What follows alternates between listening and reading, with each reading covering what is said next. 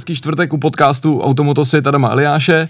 Dneska tady máme horké zboží, když to tak řeknu. Uh, určitě se k tomu dostaneme i, i ty, co nesledovali uplynulou valašskou rally. A tím hostem je Dominik Stříteský. Ahoj. Ahoj. Dominik je náš uh, donedávna ještě uh, úspěšný motokárový závodník, uh, prakticky od mala, když to tak řeknu, od jak živa.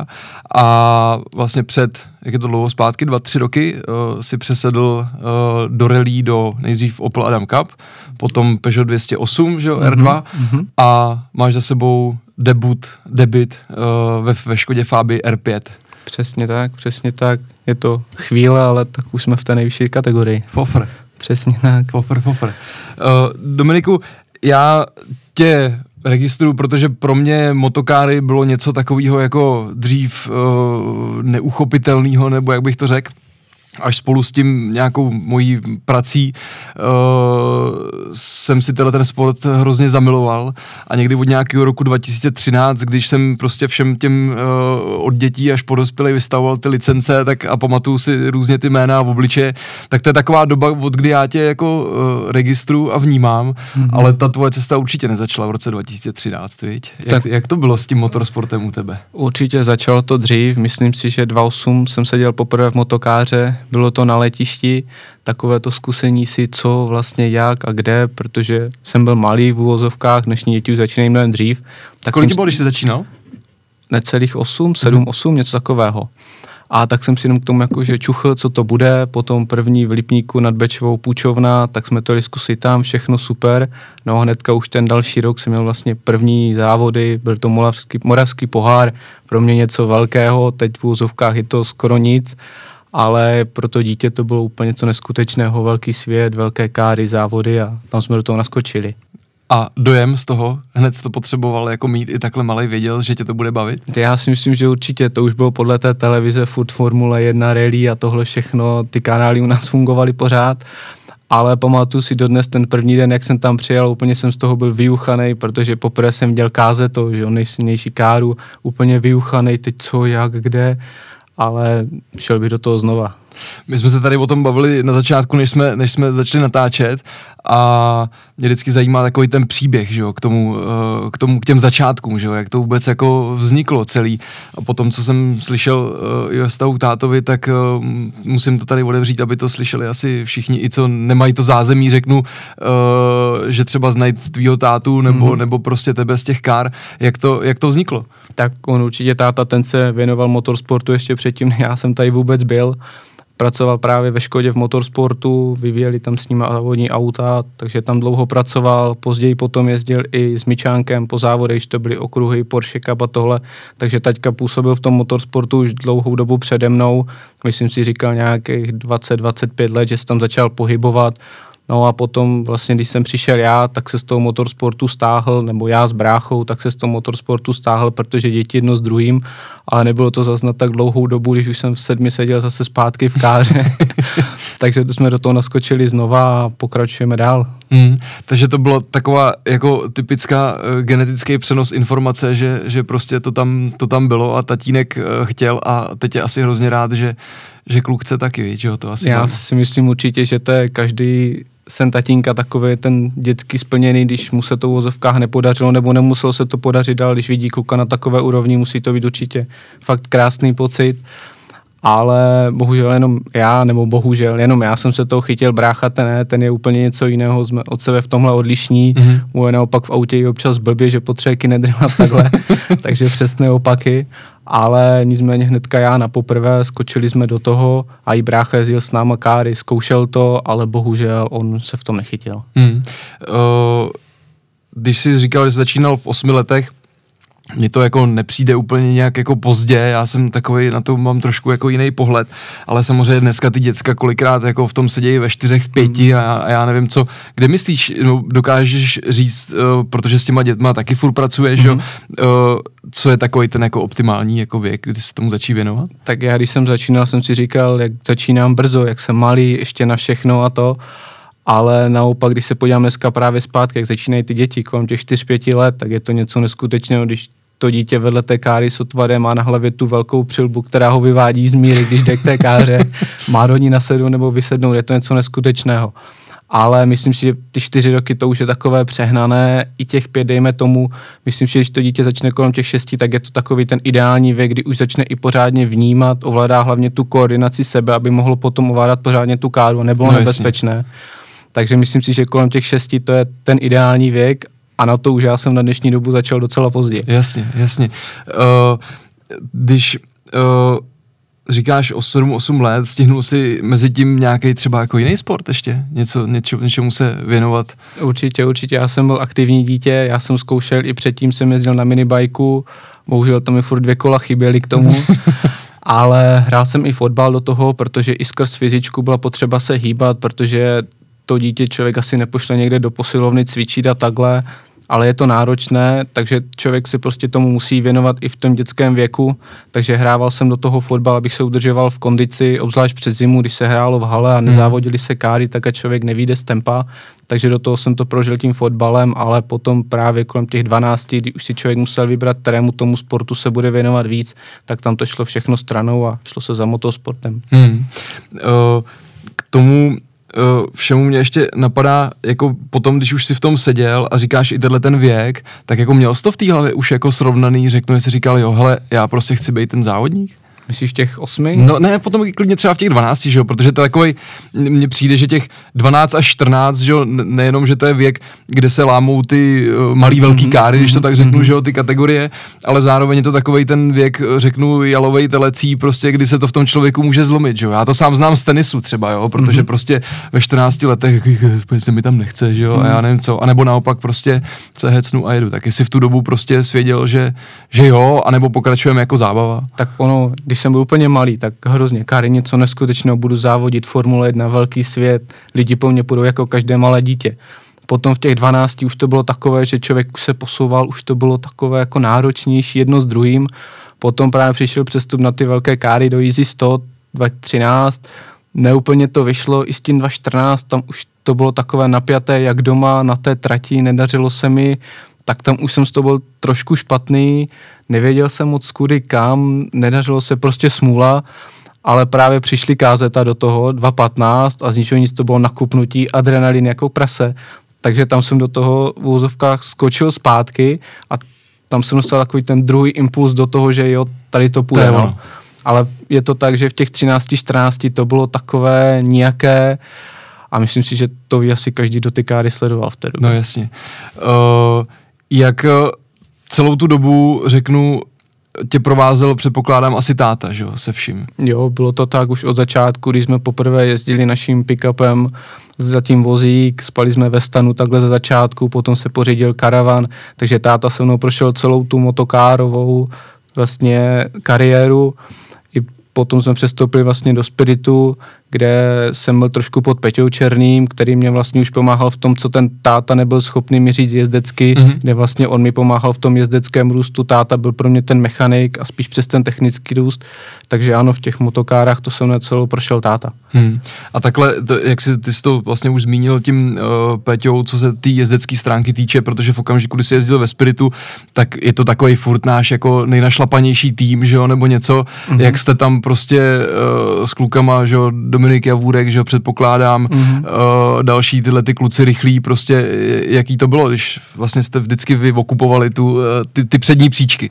Bylo to tak s Domčou, máme s Domčou pořád skvělý vztah, my prostě jsme si sedli jak lidsky, tak i tím, že mezi náma není ta rivalita taková, že jeden by to nepřál druhému nebo takhle, Naopak my dva si to ještě o to víc přejeme a snažíme se spolu společně posouvat ten tým. To se nejvíc prohlubilo až potom v kázetech, kde jsme vlastně jeli spolu, jeden zkoušel to, druhý to a posouvali jsme to dál, hmm. ale vůbec nám tam nik, s nikým si myslím nepanovala úplně jakoby vražednost. Furt jsme byli tým a snažili jsme se společně posouvat ten tým a snažit se vždycky obhájit ty první tři místa a bylo v úzovkách jedno. Jasně, každý jsme chtěli vyhrát, ale nevydávali jsme se takhle, nedělali jsme na sebe prasárny a tyhle věci, které občas někdo dělá, takže to tam vůbec nebylo. Rozumím.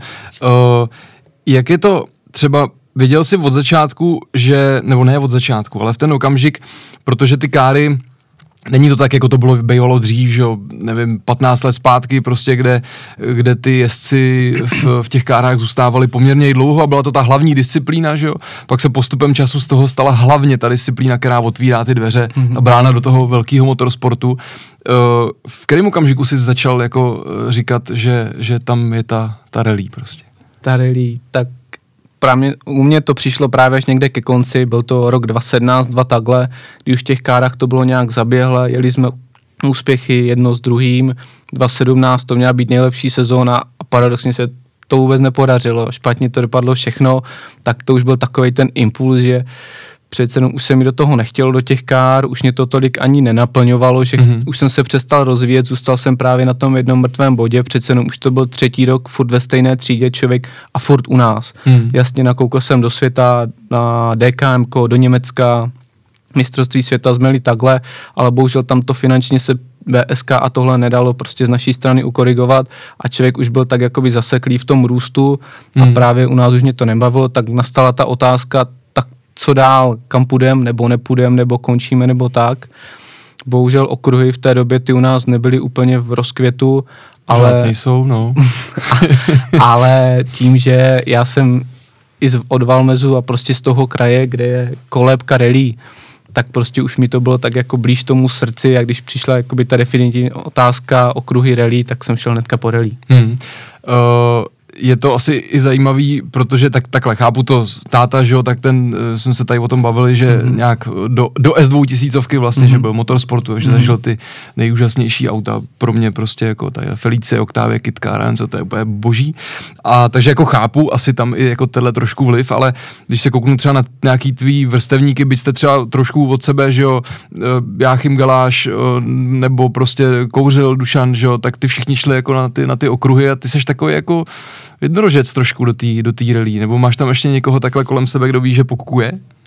Tak jednorožec pokukuje určitě Tomáš Václavík, ten pokukuje. Ten, tam je to taky asi daný, jasně. Ano, ano ale já nevím, já jsem prostě šel jenom tou cestou, co mi bylo příjemnější, co mě víc zajímalo a takhle. Možná to bylo tím, že už tím okruhovým závodím jsem byl i trošku unavený, hmm. nebo takhle a ta rally byla něco nového pro Chtěl mě. Chtěl do lesa prostě. Chtěl jsem do lesa, přesně. Nataháno jedno s druhým, přece jenom letě těch 170 v tom lese je úplně něco jiného než na tom okruhu. Možná to bylo i trochu tímhle, ale největší ten impuls byl tomu fakt, že srdce mi to bylo blížší a víc mě to zajímalo než to okruh. Hmm. V kterém okamžiku uh, mě ještě napadá jedna propojka, ale ona asi přišla později, uh, se tam do toho zamotal ještě Jarda Vančík. Tak Jarda, ten se do toho zamotal někde po kartingové akademii, no, to, to tam tady vyprávila ještě, ještě uh, Kačka. No, no, ten ale... jako do kár, tam se zamotal dřív, než jsme se spolu zamotali my dva. Aha. V kárách to vím, že on vlastně tam přišel a jasně jméno Vančí, Grelí jedno s druhým. Bylo to někdy, kdy já jsem právě ještě byl furt v tom motokárovém tempu, že úplně jsme to spolu nesledovali, mm-hmm. ale jako odvinění jsme se znali a takhle.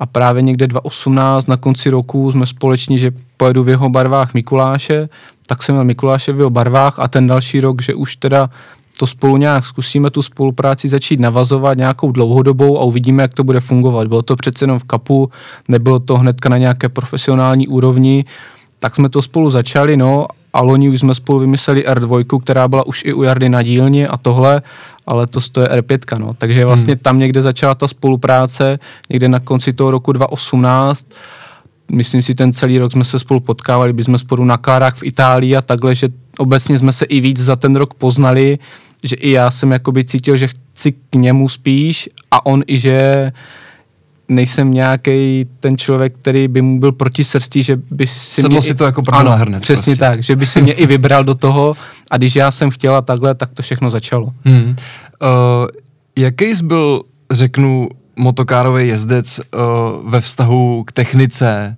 přípravě na závody? a všechny, všechny, všechny tyhle ty věci. Já byl člověk, který tohle hodně prožíval, nebo snažil jsem se furt pochopit, jak ty věci na těch kárách fungují. Proč se děje tohle, proč se děje tohle. A tu káru jsem si i doma připravoval, takže jsem si to zkoušel, věděl jsem přesně vždycky, co ta kára má, kde má ty mezery nebo takhle, jakou má geometrii, to všechno jsem věděl. Do toho jsem se snažil právě i furt něco zkoušet, právě když se změní náboje, osy, stabilizátory a takhle. Takže mě furt zajímala tahle technická stránka těch věcí, že mě nebavilo jenom jezdit dokola, jasně první ježdění po zimě bylo vždycky, že člověk měl ruce úplně vytřepané a nemohl, ale potom každý ten trénink, i když ty časy nebyly nejrychlejší, tak prostě pořád zkoušet něco, co to dělá, aby když přišly ty podmínky a člověk věděl, jo, tak teď je prostě potřeba tam dát tohle a bude to fungovat. Hmm. Takže já jsem byl na tomhle ten techničtější typ a to mám samozřejmě po tátovi. Hmm. Přece jenom on je ten technický typ, takže ty geny tam budou, ale toto bylo pro mě takové... Hmm. Já se na to ptám schválně, protože uh, samozřejmě nejenom o tobě jsme měli z této líhně dlouhý diskuze prostě třeba s Pepou Kališem, že jo, a, a tak a ten mě po Valaště samozřejmě jsme spolu mluvili, tak říká, co, co říkáte na stříťu, že jo. A, a uh, ten mi to vyprávěl právě, že jo. Hmm. No, střítil vždycky ten, když měl volno a měl prázdniny nebo něco, tak najednou zazvonil ten telefon a hele, Pepo, nepotřebuješ s něčím pomoct. A já se na to právě ptám, protože mě to přijde jako strašně důležitý asi těm kárám, ne? Nebo, nebo obecně i v, i v tom motorsportu, nebo jak to cítíš potom tu znalost té techniky jako ve využití uh, jako jezdec? Ur, určitě, je to tak jak o té znalosti, ale taky i o jakémsi tom růstu a nějakému tomu respektu, že to není jenom přijít si s helmou, sednout si a jet, ale člověk si to auto musí nachystat, tu káru nachystat, porozumět tomu, něco si na tom zvládnout, udělat, když se něco pokazí, tak ať u toho člověk nestojí a teď neví co, neví co a jak. I do života si myslím, že tohle je správně, protože přece jenom tam toho stresu na kárách a v závodění je dost, takže člověk se naučí pracovat v nějakém tom presu a furt něco ale musí člověk znát tu techniku a obzvlášť teď i při té rally, protože něco se stane, defekt, ohnuté rameno, řízení, něco a člověk prostě musí být schopný si to na tom přejezdu opravit nebo vyřešit ně, nebo vymyslet nějaké řešení, které ho dotáhne, když tak aspoň prostě do servisu, hmm. kde už to ti kluci jsou schopní a právě na to i s tím Jardou teďkom sázíme, že já jsem ten, co tam s klukama připravuje to auto na té dílně a poznává ty věci, jak to funguje, jak je to tam umístěné, co, kdy, kde, jak, když se stane tohle, bude potřeba vyměnit rameno, řízení, nebo ohne se něco, disk, jedno s druhým, prostě naučit si jak to funguje a to řešení k tomu, kdyby něco jsem v tom autě neměl, tak co mi může pomoct. Hmm. Takže určitě je to o tom znát tu techniku. Na to jsem se chtěl potom navázat, jestli se to přesunulo až k té R5, takže přesunulo. Přesunulo, přesunulo. Právě je to ještě těžké auto, velké auto a schytá těch nárazů mnohem víc než ta dvoukolka. Přece jenom ta na tu údržbu byla taková v úzovkách lehčí, ale toto auto je těžší, čtyřkolka. Do těch katů to jde mnohem víc, schytá to a jde to rychleji. Tak prostě tam se ten průser může stát mnohem víc. Přece jenom hodně jde vidět, že to lidem uklouzne nebo něco. Mm. Já jsem byl mm. taky jeden z nich a přijde trefení patníků, něco a člověk prostě musí hnedka operativně to vyřešit, protože na tom přejezdu má krátký ten úsek, na to se dostane na tu další RZ, jinak dostane pentle a to a prostě musí jednat hnedka mm. mm. a ne volat technikovi, co mám, jak mám, kde mám nařadí v autě, co mám udělat a no, tohle. Jasně. To prostě člověk musí znát, musí vědět, kde to v tom autě, po čem šáhnout a po čem jít hnedka. Hmm. Pamatuješ si na ten první okamžik, kdy jsi sednul do toho reliového auta? Teď myslím i tu dvoukolku, třeba toho Adama? Určitě, určitě, pamatuju si to. Bylo to v Biskupicích na letišti, auto, sedni do toho, začni v klidu, já jsem do toho sedl a říkám, co to jako má být tady tohle, protože z kázeta... Z to nejede. káze to, že jo, za dva a půl z nuly na sto, teď tohle ještě hrabalo, teď se to nemohlo roztočit, říkám, ty co to jako je tady. Tak samozřejmě na tom letišti jsem z toho hnedka osahal jedno s druhým, říkám, to je docela nuda, jako co jsme si to vybrali v vozovkách. No jenom, že pak to přišlo na tu úzkou RZ a takhle, říkám, to je docela šrumec, no jak se to auto rozjede, že jo, teď ještě ten kap moc nebrzdilo proti třeba té R2 hmm. A obzvlášť proti tomu kazetu, že jo, které má 170 kg celé, tak to zastaví na místě a z ničeho říkám, no tak už to začíná být takové zajímavější a ten adrenalin v tom byl větší, no. Hmm. Ale jinak ten prvotní pocit říkám, to, teď to nemá žádný výkon, co tam s tím budu dělat, ale opak je pravdou. Hmm. Jak jsi pracoval třeba s rozpisem nebo spolujezdec a, a, a tyhle ty věci, to je taková věc, která pro tebe tam musela být nová, že jo? Byla, byla, furt do toho někdo kecá, že jo, celý ten závod ale tím, že jsme právě už z těch kár a tohle, tak člověk má nějaké povědomí o tom, že ta příprava se nesmí podcenit a naopak, že se mu potom čím víc do toho začátku dá vrátí.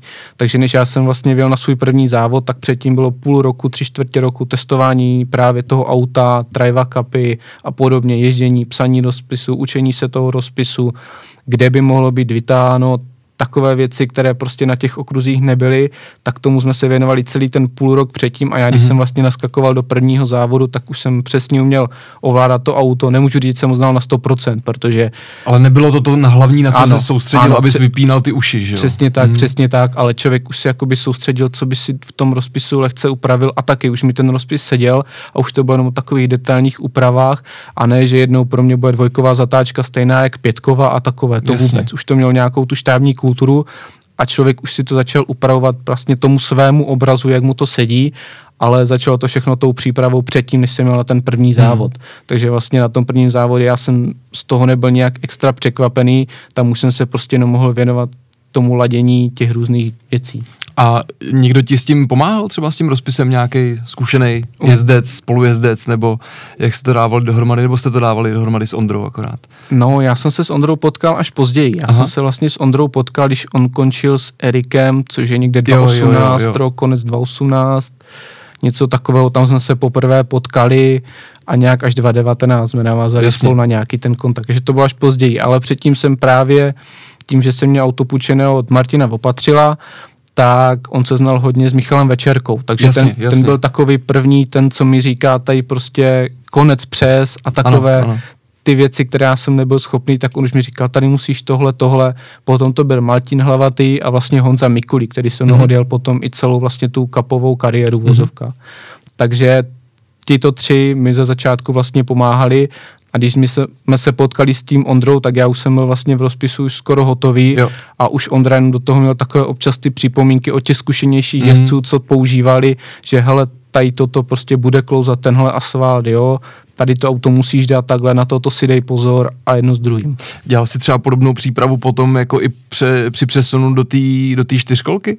Protože tam musela přijít nějaká úprava toho rozpisu. Určitě, určitě snažil jsem se, byl jsem z toho dost nervózní, to se přiznám, protože přece jenom mám takový zvláštní rozpis oproti ostatním, ale funguje mi to, což je hlavní tak jsem z toho byl takový, protože z kapa na R2 jsem si ho upravoval. Tak říkám, ty to bude takové a teď ještě skrz tu covid situaci, furt se ten start odkládal, teď bude Valaška, nebude Valaška, nemělo zase pro nás smysl testovat zbytečně, když by zase... No jasně, když zase, nevíš, co bude. Ano, půl roku by se zase nezávodilo, tak by se to zbytečně všechno lámalo přes kleno na rychlo a pak nic.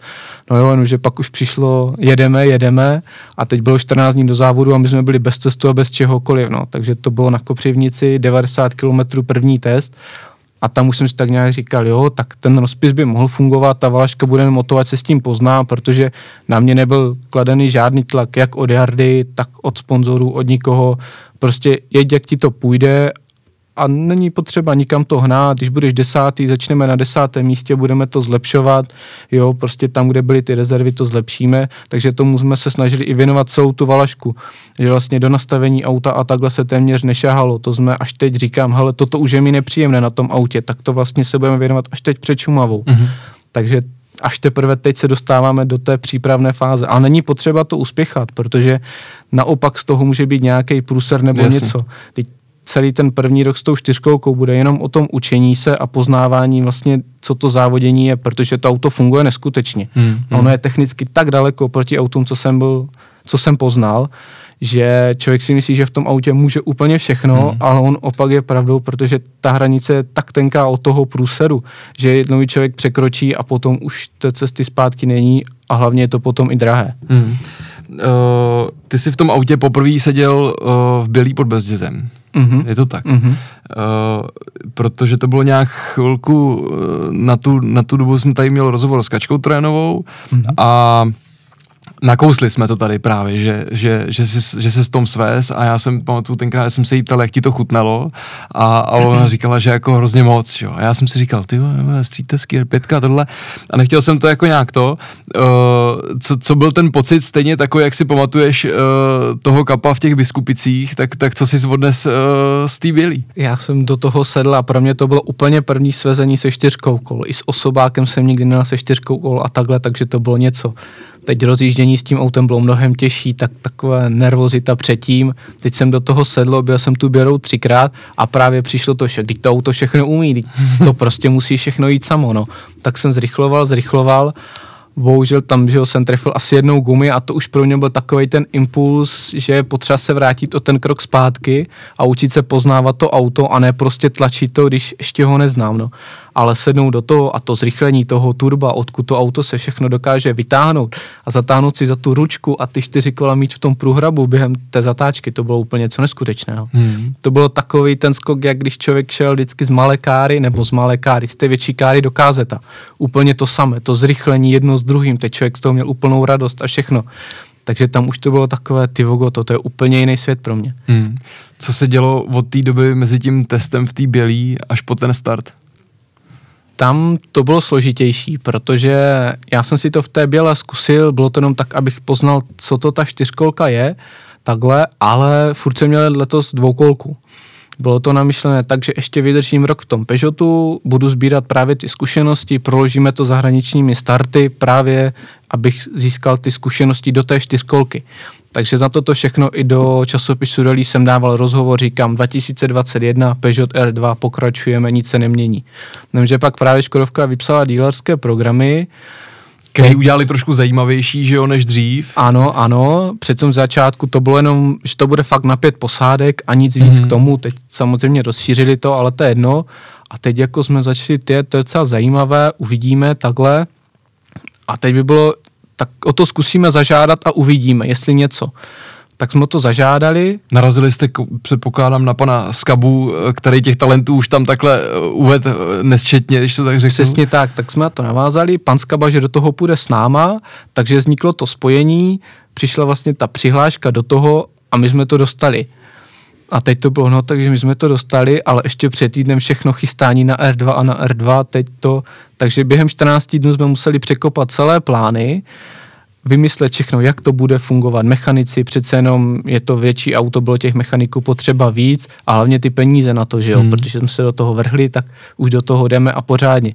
Takže vlastně u nás to bylo rozhodnutí 14 dnů, jsme překopali celý plán z dvoukolky na čtyřkolku a ta příprava probíhala spíš až na začátku letošního roku, než hmm. na konci toho loňského. Hmm.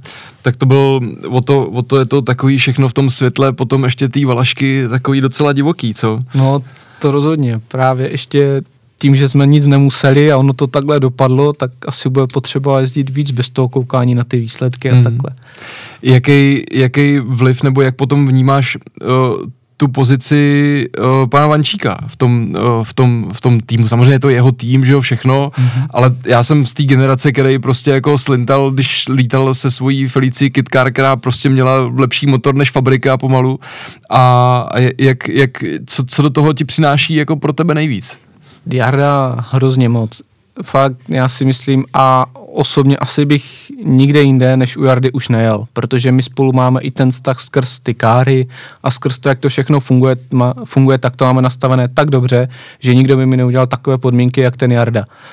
A taky jsem vedle něho seděl, bylo to v té bělé, v té R5, potom jsem vedle něho seděl ještě na setkání mistrů mm-hmm a tam jsem právě seděl a říkám, to jak je možný, že toto auto prostě tohle dokáže, protože já jsem jezdil zároveň tam s tím Peugeotem, teď jsem věděl, že tady to nedá, teď čtyřkolkou to šlo, říkám, já nemůžu být schopný se tomu Jardovi prostě ani vyrovnat, že to je prostě pan jezdec. No jo, jenomže on potom Jarda sedl do toho se mnou a říká, ty máš úplně jiný styl a proto ti to přijde, protože já měl ten uhlazený motokárový, Jasně. všechno po tom předku, ale ten Jarda byl zvyklý z toho žigola všechno mít to auto posazené po tom zadku a atraktivně to vypadalo hrozně moc, jenomže tím, že já mám úplně jiný styl, tak proto jsem si říkal, že to nejde, jenomže tím jiným stylem to jde, ale úplně jinak. Takže Jardu určitě, já ho vnímám i jakože takový vzor, protože to, co dokázal, to, co umí a to, co pořád dokazuje, pomáhá mi, vždycky mi řekne, na to, to je potřeba si dát bacha, jde mi jako špion, takže pořád ten vztah tam funguje i v těch kárách, i v té rally a je to něco takové prostě osobnost, někdo, kdo pro mě hodně znamená. Hmm. Uh, ono je to asi hrozně taky důležité, že to do sebe zapadne, jak jste říkal, jste si sedli i lidsky, viď? že prostě to je uh, stejně naladěný, že tak řeknu. Přesně tak, přesně tak. Celé to naše závodění je právě postavené jenom o tom, že ty peníze, co se do toho dají, tak se prozávodí. Co od toho jdou, že Jarda na tom nevydělává a to je asi i ta jeho přidaná hodnota k tomu celému projektu, protože auto mi tady může pronajmout u nás každý druhý, ale s tím, že na tom něco vydělává a to auto bude tak nějak připravené. Tím samozřejmě nikoho nezhazuju, ty auta jsou od lidí připravené špičkově a takhle, ale prostě u toho Jardy já můžu být u té přípravy toho auta, Vím, že to auto bude vždycky na 110% připravené a i ten výkon těch mechaniků a celého hmm. tomu týmu bude vždycky na 110%, takže já mám v tom plnou podporu a to samé se snažím tomu Jardovi vracet přes ty děti v těch kárách, že hmm. vlastně ty děti mají v těch kárách tu oporu ode mě a to, co já jsem získával složitě, tak se jim snažím předat, ať oni na to nemusí přicházet složitě a posune to hmm. o ten krok dál. A ono je to asi logický, že jo? Tak gro biznisu uh, Jardy je někde jinde než provozování týmu v rally, že jo? Přesně tak a to i on se tím netají, že uh, když skončím já jakoby z relí nebo odejdu nebo něco takového, tak on už dál to prostě dělat nechce, protože hmm, hmm. je to jenom o tom, že my to máme dobře nastavené a to je ten důvod, proč to tak celé dobře funguje. Hmm. Uh, ty už jsi několikrát omotal ještě tady kolem těch kár už v průběhu té relí. Hmm. Uh, popiš mi to propojení ještě na ty káry, protože samozřejmě s tím Jardou, tím, že začali jezdit jeho děti a tým a já mhm. nevím co, a teď už byl nějaký první test v Třinci, kde jsme tě taky viděli na nějakých fotkách mm-hmm. a mhm, věcech. Mm-hmm. Do jaký role se posunul tady? tak tam jsem se posunul do té role, že právě jim připravuju jako mechanik ty káry na ty závody a takhle všechno na dílně a na závody do takové roli právě toho kouče, že co je potřeba zlepšit, na co je potřeba si dát pozor a takhle a předávání právě těch zkušeností, které Jarda mi předává v rally, tak já předávám v motokárách těm dětem. A není to lehký, že jo, protože s dětma to občas nejde, ale baví mě to, protože mají pevnou ruku nad sebou, nebo vlastně dvě pevné ruky, jak Katku, tak Jardu a určitě i ty děti chcou se posouvat. Jasně, ne každý máme vždycky tu světlou chvilku, ale na nich ten posun je vidět a právě tím, že mají i ty geny a ta výchova, takže je to s nima takové jiné a zase je to taková, takové lepší, hmm. bych to řekl. Uh, seděl jsi taky v kazetku už teď, aspoň se s tom třeci. Seděl, seděl. Já vlastně u Pepy jsem skončil 2017, potom 2018 jsem tady jel, začínal tady projekt Cloxicard, kde jsem právě pro ně závodil ještě jeden rok jakoby navíc, co jsem skončil, to už bylo na půl z rally, tam jsme právě vyjeli podvozky a takhle, bohužel to ten další rok skončilo tím, že jsem Medkrok pro, prodal, mělo to být pro ně, pak jsem se z toho na nějakou dobu stáhl, ale začal jsem s těma jardovými dětmi a obzvlášť loni, když Kája přecházela do těch stovek, tak to bylo furt, to nebyla schopná pochopit, tak Jarda, no tak tady je druhá kára, sedni do toho a ukaží to. no, tak já jsem do toho sedl a rázem jsem jí ukázal, že prostě se to dá zjet o půl vteřiny rychleji a tak teda ona musela taky. A i pro mě to bylo lepší v tom, jak na fyzičku, tak na stopu, na všechno, ale i snáze se mi to těm dětem vysvětlovalo, hmm. nebo obzvlášť vysvětlovalo, Ukázaná že když, platí.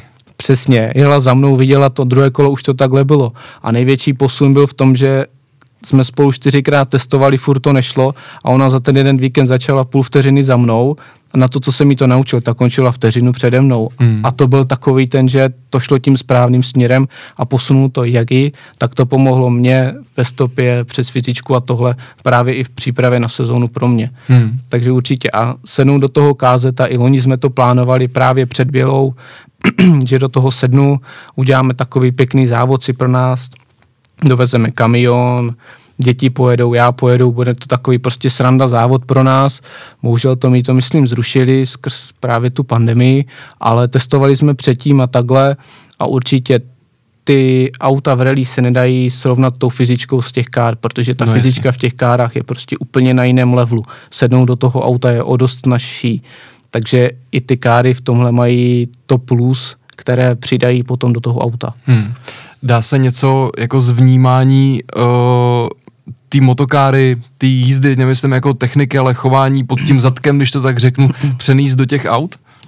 Já si myslím, že dá, protože člověk se naučí v té káře takovou tu hranici, kde to auto už je na tom smyku a učí se poznávat právě, jak ty gumy, kdy už to nepustí a takhle, i přece v tom autě jsou to jiné gumy, ale prostě má člověk už naučenou takovou tu hranici nebo jak to poznat a tomu v tom hodně pomůže. Právě tak je to i ta stopa, kterou člověk z těch kár Jasně. má prostě vypilovanou a někdo říká, že v tom autě nad tím musí přemýšlet nebo píše si nadjeď si a takhle. A my prostě, jak mi to ten... Ty to tam vidíš na mi to čte a mi už se ty zatáčky v hlavě spojují a proto potřebuji vidět vždycky aspoň dvě až tři zatáčky dopředu, abych si tu linii dokázal spojit a přesně hmm. jsem viděl, hmm. jak tam a pojedu. Takže to je to největší plus těch motokár, ta stopa a ta čistota potom. Co brzdy třeba? Brzdy, tam si myslím, že mi hodně pomohlo to, protože tam to mělo i přední brzdy, takže člověk se tam naučil zacházet i s tím nabržděným vlastně, nebo nabržděnou károu na ten předek, což je u auta vlastně to hlavní, že jo, nabrzdit se na ten předek, takže tam mi v tom hodně pomohlo to kázeto a taky byly to většinou brzdy z velké rychlosti do malé. Mm-hmm. Takže o toto taky bylo snažší, že člověk už vlastně věděl zhruba, jakým způsobem na to má přijít a najít si tu hranici. S R5 teď 100% nejsem ještě na hranici toho, co to auto dokáže na těch brzdách, ale úplně, že tu už to takhle bylo, že sám jsem potom poznával, že už přesně vím, že tady to nepůjde, tady to půjde, tady to jde o metr dál a takhle. Hmm. Takže je to určitě velké plus.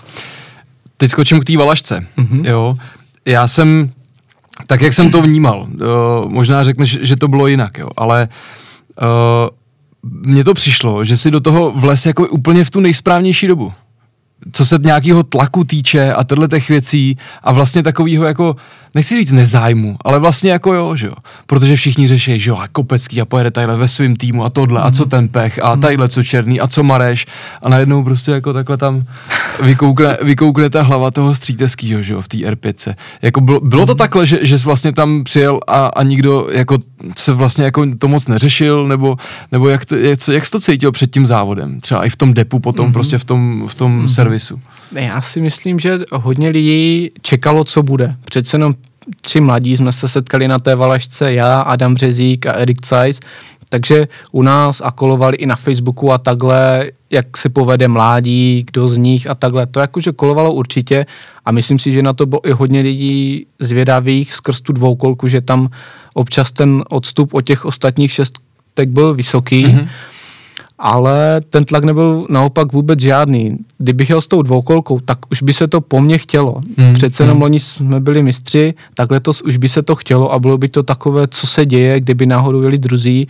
Přišla tady ta éra těch turbových dvoukolek, Jasně. takže bylo by to v tomhle složitější. Ale my jsme přijeli na Valašku s tím, že od Jardy jsem věděl, od pana Skaby, od všech, od autocentrály, od všech jsem věděl, že já vlastně nic nemusím, že já jsem tady jenom proto, abych se svezl v úvozovkách a učil se s tím autem, takže na ten výsledek tam vůbec nebyl kladený trak. Právě proto bylo i to, ty ten mobil nevezmeš do ruky během těch závodů, Jasně. abys nevěděl ty výsledky. Pojedeš prostě, jak se cítíš a ať je to málo nebo moc, to je úplně jedno. Prostě pojedeš si to svoje a tak to bude. Takže ten tlak tam nebyl vůbec žádný a dlouho jsem se v servise necítil tak jako příjemně, že člověk prostě přišel a, a víc si to užíval, že to nebylo ve stresu, jaké kola, hmm. zaprší, nezaprší, tyjo, abych vzal dobře tohle, co tam toto, ne, prostě všechno v pohodě, hmm. úplně nádhera. Myslíš se, nebo nemáš trošku strach z toho, že se to před tou Šumavou změní?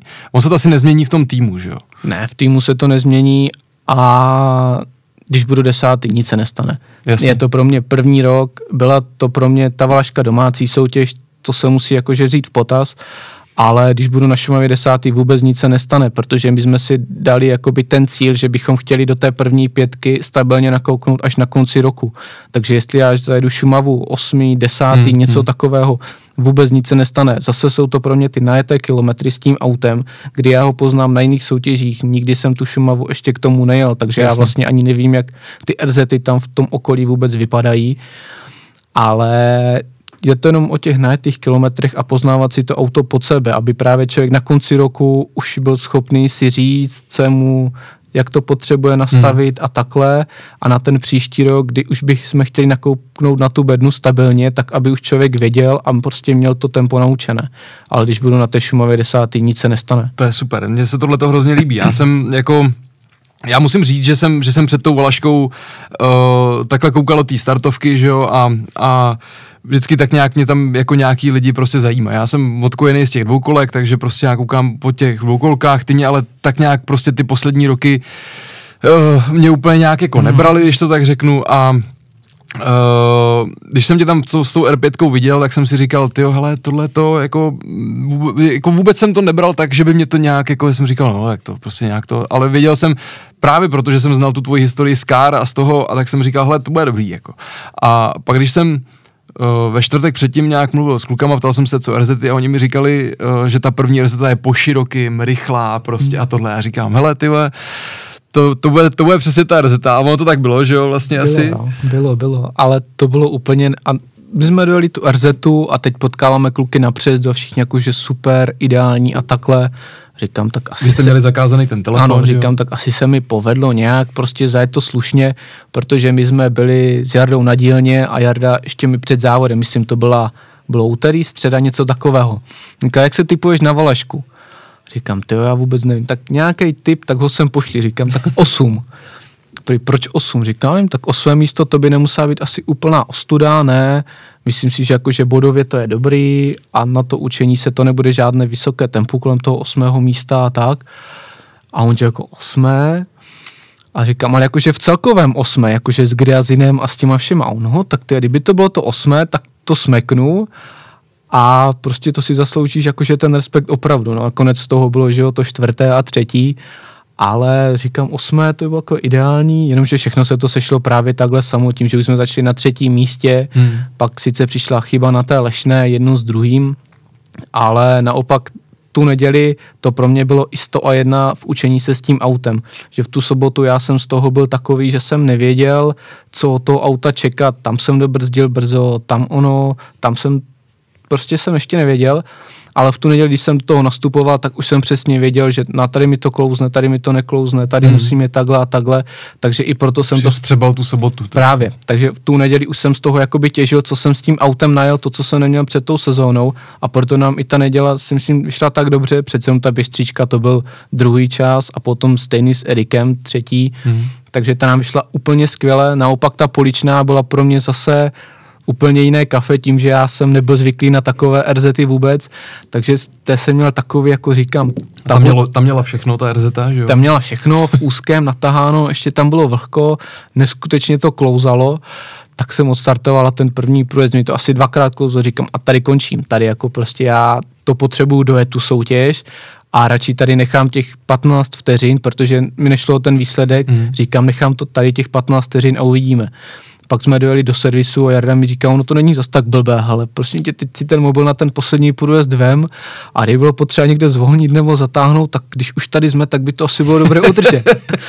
tak říkám, no tak jo, tak ještě ta Juřinka potom klapla, říkám, takže super. Věděl jsem, že zase na poličné dostanu, ale už jsem se i do toho snažil zase na té ložce to víc poznávat, co to auto si k němu můžu dovolit a takhle, takže nakonec ani ten čas tam nebyl špatný, no.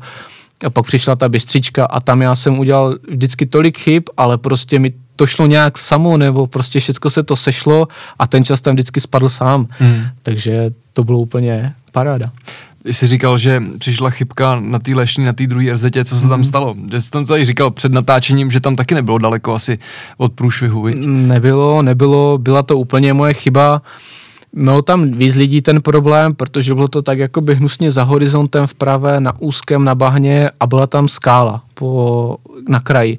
Jenomže tím, jak několik aut před náma si dovolilo víc té skále, tak jakoby natahali právě těch nečistot, tak člověk už to potom musí dávat dál a dál, aby mu to neklouzlo. No. A i přesto, že já jsem o té skále věděl a všechno, tak jsem si myslel, že to místo tam je, ale ono tam nebylo. No. Takže jsme to trefili přímo právě předním kolem Poslalo nás to rovněž, že jsme tam přeskočili nějakou příkopu a několik hrbolů. Nic se naštěstí nestalo, výjima toho disku, který tam prostě se zničil. Byl to pomalý defekt, ale dojeli jsme to, ale ještě jsme stihli dojet dvě auta před náma, kteří vlastně taky trefili tu skálu, ale ty ten defekt měli hnedka na místě. Takže to bylo takové štěstí a i takový zdvižený prst pro mě, že je potřeba ubrat a vrátit se o krok zpátky. Hmm. Uh, co tě čeká teď do, do té Šumavy? Tak určitě plánujeme ještě nějaký test, tím, že jsme to nenatostovali tolik před tou Valaškou, tak bychom se chtěli svést někde právě na RZ, jako je Poličná, na něčem takovém, co vlastně je mi neznámé, na těch širokých mi to šlo, to šlo vidět, tak je potřeba se to naučit ještě v tom úzkém, aby tam prostě ten rozdíl nebyl tak markantní a do toho ještě proložíme asi kárama, že pojedeme testovat s dětma, možná se svezu, možná ne, to ještě nevím, ale to jakože taky k tomu proložíme. Hmm. Co, co nový spolujezdec tak, v autě? Tak Dany je, je to mlad, mladý kluk, že jo, on, on vždycky, bo tak jak ho registru, protože taky má kolem sebe, že jo, lidi motorsportí, jak to mám říct, ale vždycky po tom spolujezdectví toužil, že jo, dělal pro to dost eh, docela, ale nikdy jsem ho nezažil jako takhle, ještě jsem s, ním, s nikým o tom nemluvil, když ho, koho doho měl v autě. Tak Danion je srdcař, na něm to jde vidět, že on se chtěl do toho auta dostat a dostal se do něho a rozhodně se toho místa nechce zdát, dělá proto všechno, zlepšuje se, ano, je to sice neskušený spolujezdec oproti Ondrovi, kde Ondra má přes 100 startů, Daný měl před letošní sezónou, myslím, 7 nebo 8, je dokonce o dva dny ještě mladší jak já, takže úplné dvě ucha v autě, ale snaží se, zlepšuje se, vždycky, když má nějakou chybku, tak prostě na ní zamaká zlepš- a prostě ještě se snaží přidat nějakou hodnotu k tomu celému, ale není to tak, že by to bylo, že by si z něho trhal vlasy nebo něco takového vůbec. Na to, jak kolik má odjeto a jak je mladý, tak je zkušený, pohodový, klidný, dokáže udržet ten klid v tom autě, který je hodně potřeba. Hmm. Takže i v tom je to jeho plus, že nedělá žádné zbytečné stresy a takhle. A tím, že je mladý, tak jsme i, si, i sobě víc blíž lidsky. Koukáte po stejných holkách například. Přesně tak, koukáme po stejných holkách. Ale i s tím Ondrou to bylo v tomhle dobře nastavené, ale když jsem byl třeba předtím s tím Honzou, tak ten věkový rozdíl už tam přece jenom byl 20 let nebo tak nějak a už to bylo, že to byl skoro jak táta nebo něco hmm, takového, hmm. ten generační rozdíl, když to takhle ty vtípky v autě je úplně v pohodě. Jasně, jasně, to je hrozně důležitý taky asi, no. Ano. Uh, napadá mě, že to je možná trošku takový jako iluzorní, ale uh, přijde, no, přišla třeba nějaká jako odezva ze Škodovky třeba jako potom po té valašce nebo něco takového, jako, nebo ne, jako nemyslím třeba napřímo, mm-hmm. protože oni nevolají, že jo, mm-hmm. ale, mm-hmm. ale víš, jako něco prostě tak určitě on, pan Skaba nám to přeposílal, tu zprávu od pana Hrabánka už vlastně v neděli odpoledne večer, když se to dojelo, že je to neskutečný výsledek a že si to hodně cení, takže i z té jejich strany, že to vlastně sledují a pochválí, když ten výsledek tam je, tak je to takové jako zahřátí u toho srdíčka, byť je to samozřejmě zatím jeden dílčí výsledek, ale Jasně. i ta odezva od nich tam byla a ukazuje to to, že to děláme tím správným směrem a to je super. Tak budeme doufat, že si pan Hrabánek, eh, pokud třeba poslouchá i náš podcast, takže si připích eh, špendlíčkem na nástěnku. Eh, tady Dominika třeba. Tak můžu v to jenom doufat, přece jenom ta tovární sedačka by byla úplně to nejlepší, co by mě mohlo potkat. Máš ještě čas dělat něco jiného, jako mimo závody, když, když prostě uh, věnuješ se přípravě, nebo seš u R5, uh, seš u kár, uh, máš, máš čas ještě někde se zrelaxovat, nebo tohle je vlastně pro tebe ten relax? On je tohle pro mě ten relax. Přece jenom ta rally, to je pro mě to prioritní a ty káry jsou pro mě ten relax. Sice člověk tam má toho stresu úplně stejně, ale je to něco, co ho naplňuje a vnímá to tak jakoby jinak, než to svoje závodění a je tam s partou lidí, která prostě je fajn a toto je pro toho člověka ten relax. A je to prostě takový už ten životní styl, bych řekl, že člověk už je prostě na tohle zvyklý a nechce to z toho jenom tak vystoupit nebo měnit to, jasně od čas od času je potřeba zpomalit a odpočinout si nebo takhle, ale na nějaké větší odpočívání jsem furt mladý, takže teď je prostě potřeba se do toho hrnout a dokud snažit se... v tom krouťáku. Ano, a snažit se to tlačit dál, dokud ještě můžu něco někde dokázat. Hmm. Když se koukneš třeba za pět let dopředu, tak uh, co by byl takový cíl Dominika Stříteského? za pět let to je moc daleko si myslím. Já mám ty sny takové, že nemám dané časově, ale spíš kam bych se chtěl podívat. Mm-hmm. A určitě bych se chtěl podívat do Evropy právě s tou velkou R5, protože ti kluci tam jedou ještě rychleji, než se jede u nás. A to by, byť tam asi dostanu zpráskáno, ale... Je to, je to to, co všichni ty velký závodníci říkají, prostě ta konkurence dělá ten výkon, že jo? Právě, právě, ale bylo by to takové něco, že člověk by viděl, kam až se dá jít a vlastně to by mu otevřelo ty hranice mm. zase toho posunu dopředu a kam až to auto je schopný dotlačit a sebe dotlačit a takže to je takový ten cíl. Svět je asi pro nás všechny takový něco nepředstavitelného. To je úplně takový ten Taková nejvyšší, no. ano, ten nejvyšší snový ten, ale ta Evropa do ní bych se chtěla si podívat. No. Mm. Tak já moc ti budu držet palce, aby to všechno dopadlo. Myslím si, že nás je hodně, který, uh, který se trošku teď se rozmělní, doufám, ta fanouškovská základna, přesunou se takhle od těch uh, kopeckých pechů a trošku se v tom udělá nějaký vír, to by bylo potřeba asi určitě. Tak určitě, bohužel jezdí se bez diváků teď, na druhou stranu je to smutné, ale můžeme aspoň závodit. A hmm. to je asi to hlavní, protože člověk má nějaké plnění se sponzorama a takhle. A je, je, to, je to furt prostě sport, že jo? Atletika ano. se taky nezastavila, když tam ano. nemůžou být diváci, prostě je to jako když se chodí do práce, tak se prostě i závodí, no. Přesně Takže... tak a pro hodně lidí je to i práce, tak. takže o, o to víc by se mělo jakože na toto dbát, aby se prostě závodilo a i ti lidi kolem těch tratí, když se vydá teda doporučení a zákaz, aby nikam nechodili, tak sáhnout si do toho svědomí a sledovat to radši z té televize, aby se ta situace zlepšila a tím dřív mohli být oni zpátky u těch hmm, pásek, hmm. protože jasně fanoušci jsou něco, co prostě je něco, když člověk přijede do toho fanouškovské zóny a vidí tam ty davy tělí, je to něco neskutečného. Teď je to takové smutné, ale díky bohu za to, že můžeme aspoň závodit hmm. v dnešní době. Super. Dominiku, moc krát děkuju, že jsi přišel. Bylo to hrozně fajn. Já děkuju. Pozvání. A vy sledujte podcast Automoto světa Dama Eliáše, poslouchejte ve všech podcastových aplikacích, uh, na YouTube kanále Autokul.cz, 100% tenhle ten díl se určitě uh, podaří dostat na uh, www.evrc.cz, kterým těmto moc krát děkuju a, a určitě taky čtěte. Takže ještě jednou díky a další čtvrtek na shledanou.